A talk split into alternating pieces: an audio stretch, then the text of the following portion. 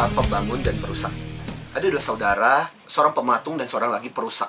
Si pematung bekerja siang dan malam setiap hari, pagi hingga matahari terbenam tanpa kenal lelah ia membangun dan memahat serta memperbaiki patungnya. Setelah itu patungnya ia tinggalkan untuk istirahat. Malam harinya datanglah si perusak saudaranya di saat si pematung sedang lengah, si perusak saudaranya ini mulai merusak patung yang telah dibangun dan dikerjakan dengan susah payah oleh saudaranya itu. Ia tidak peduli, ia bahkan begitu menikmati. Patung yang dikerjakan dengan peluh bahkan sesekali tangis air mata karena kesakitan memoles memahat patung itu menjadi sia-sia. Kerja bertahun-tahun menjadi sia-sia. Pikiran, tenaga, dan harapan bertahun-tahun menjadi hancur. Keesokan harinya, di depan patung yang telah rusak, si pematung duduk termenung, meratap dan menangis. Dalam hatinya bertanya, mengapa ada saudara yang begitu teganya? Mengapa dan mengapa? Beberapa saat si pematung itu termenung dan meratap.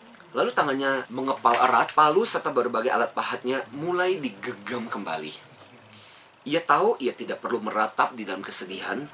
Akhirnya ia pun bersemangat untuk membangun patungnya kembali. Berjanji akan terus membangun, membuat yang lebih baik. Sambil berharap saudaranya akan menjadi tersadar. Sebab sementara itu ia akan terus memahat patungnya. Sebab kodrat batinnya adalah membangun. Dan saat ini demo-demo cenderung menjadi anarkis di negeri ini. Demo-demo yang awal isunya jelas, akhirnya menjadi isu yang semakin tidak jelas. Yang lebih parah karena isunya tidak jelas, yang terjadi justru perusakan dan penghancuran. Penghancuran atas apa yang telah dibangun dengan susah payah. Sama sekali tidak terbayangkan pada manusia-manusia menerus yang bersuka cita dengan semakin rusaknya kehancuran bangsa. Tapi itulah, saya manusia-manusia yang gelas rekeningnya kosong ini mulai beraksi tidak ada kebaikan, tidak ada kemurahan hati yang bisa terpancar dari aksinya. Kebanyakan dari mereka adalah pribadi yang terluka, sakit, dan penuh amarah. Si pematung adalah mereka-mereka yang tetap tekun membangun dan berkarya. Berpeluh dan air mata untuk mencetak kehidupan yang lebih baik buat bangsa ini. Mungkin itulah Anda yang selama ini telah berusaha untuk melakukan yang terbaik. Si perusak adalah mereka-mereka yang tidak suka dengan apa yang dibangun dan terus merusak. Dalam kekacauan ini, si perusak merasakan kemenangan. Senang ketika saudaranya terluka. Bahagia ketika bangsa kita tetap menjadi paria bangsa kelas paling bawah.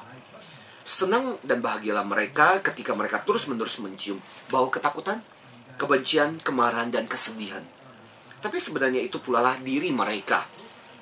Mereka pun orang yang takut, benci, marah, dan sedih hidupnya tidak ada kecintaan pada orang ini selain obsesi dan apa yang mereka pikir benar.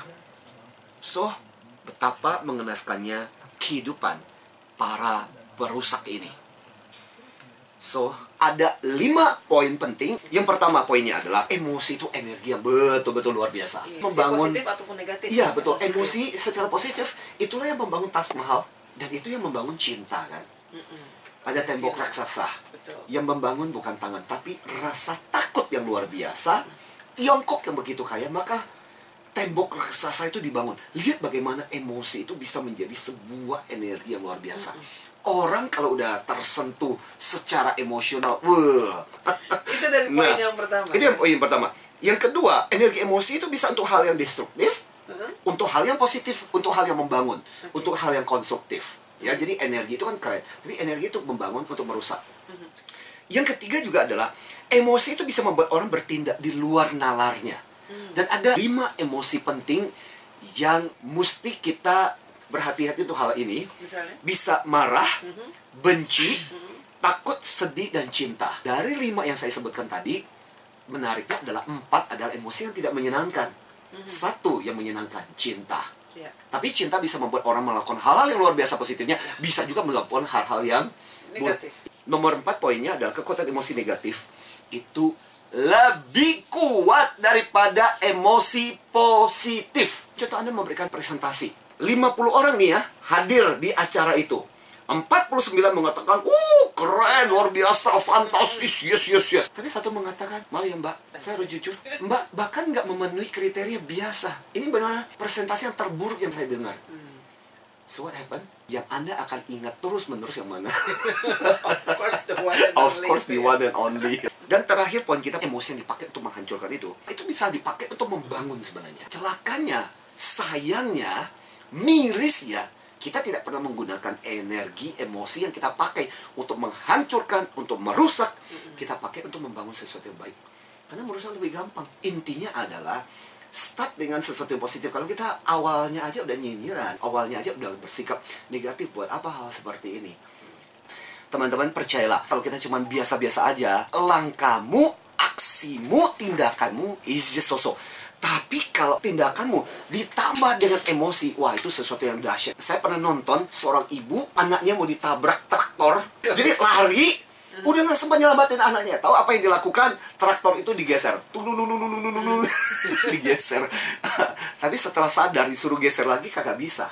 Kemudian Pak Antoni pembahasannya lagi mengenai hal ini. Kita harus gimana setelah terpancing atau bisa nggak kita meredam? Jadi emosi itu diolah. Don't raise your voice.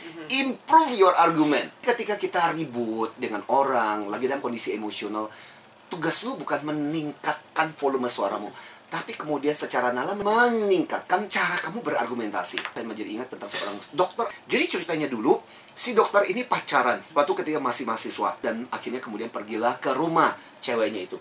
Ceweknya itu ternyata anak dokter-dokter yang terkenal papi maminya dokter.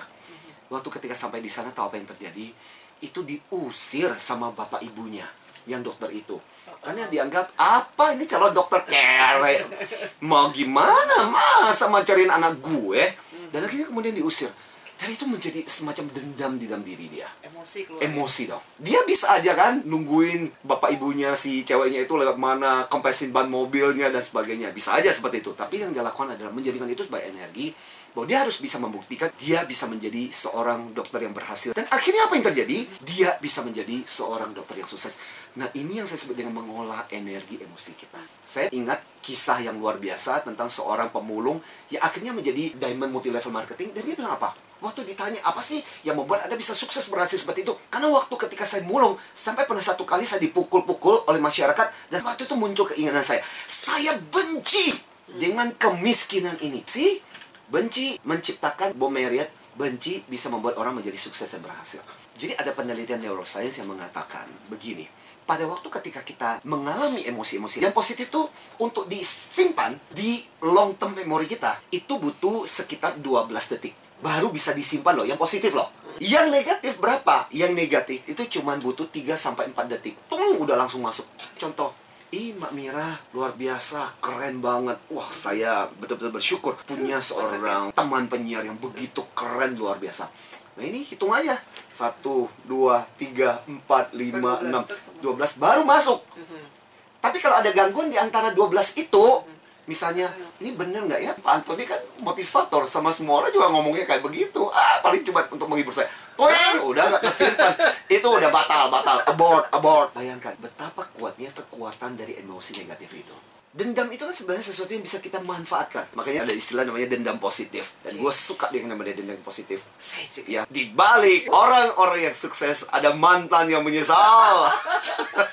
Misalnya mantan mencampakkan dirimu, mengatakan laki-laki kere, laki-laki yang tidak berguna dan sebagainya. Kan akhirnya kemudian putus cinta dong. Daripada cuma dendam lu marah, benci, berusaha untuk melihat hidupnya hancur dan sebagainya. Jangan. Jadikan dendam itu untuk spirit untuk membuktikan bahwa nanti aku bisa sukses berhasil dan ketika sukses di situlah ada mantan yang akan menyesal Begitu Dulu aku melecehkan langsung gimana, Pak? yang luar biasa itu tetap tersenyum nyalamin dia Ya, Untuk mengelola emosi ini kita harus gimana? Pertama-tama adalah itu pilihan sekali lagi itu pilihan. Ketika kita merasakan ada perasaan marah, ada perasaan benci, perasaan cengkel, cinta dan sebagainya itu diolah. Hal pertama-tama yang kita lakukan adalah melihat energi itu dan kemudian mulai membuat sebuah pilihan. Aku akan mengingat kejadian ini baik-baik. Pilihan berikutnya adalah dengan sadar kemudian mengatakan, aku akan jadikan ini untuk mewujudkan cita-cita. Nah, lantas begini, jadikan cita-cita itu dibakar oleh emosi itu. Aku akan menjadi seorang dokter. Ada tujuan kan? Tapi bahan bakarnya apa? Karena rasa dendam ini. Jadilah makhluk yang emosional setiap hari yang menggerakkan kita yang mengarahkan kehidupan kita menjadi jauh lebih baik. Napoleon Hill yang menulis Think and Grow Rich, dia mengatakan begini, emosi itu bagian perasaan pikiran kita. Sejak zaman dulu dikatakan itu energi yang bisa memberikan kita vitalitas, kehidupan serta tindakan untuk mencapai mimpi-mimpi kita. Misalnya tahu nggak Pak Antoni? Cita-citaku adalah membawa orang tuaku naik haji. Ya ciptakan bayangan itu. Aku membayangkan, aku melihat di pesawat orang tuaku dengan baju putihnya, kemudian menangis, menyalami dengan Nah, aku bangga dengan kamu. Itu kan emosional. Sesuatu yang bisa merasakan secara emosional is something that move you. Hidup Anda biasa-biasa saja bisa jadi karena kehidupan Anda kurang emosional.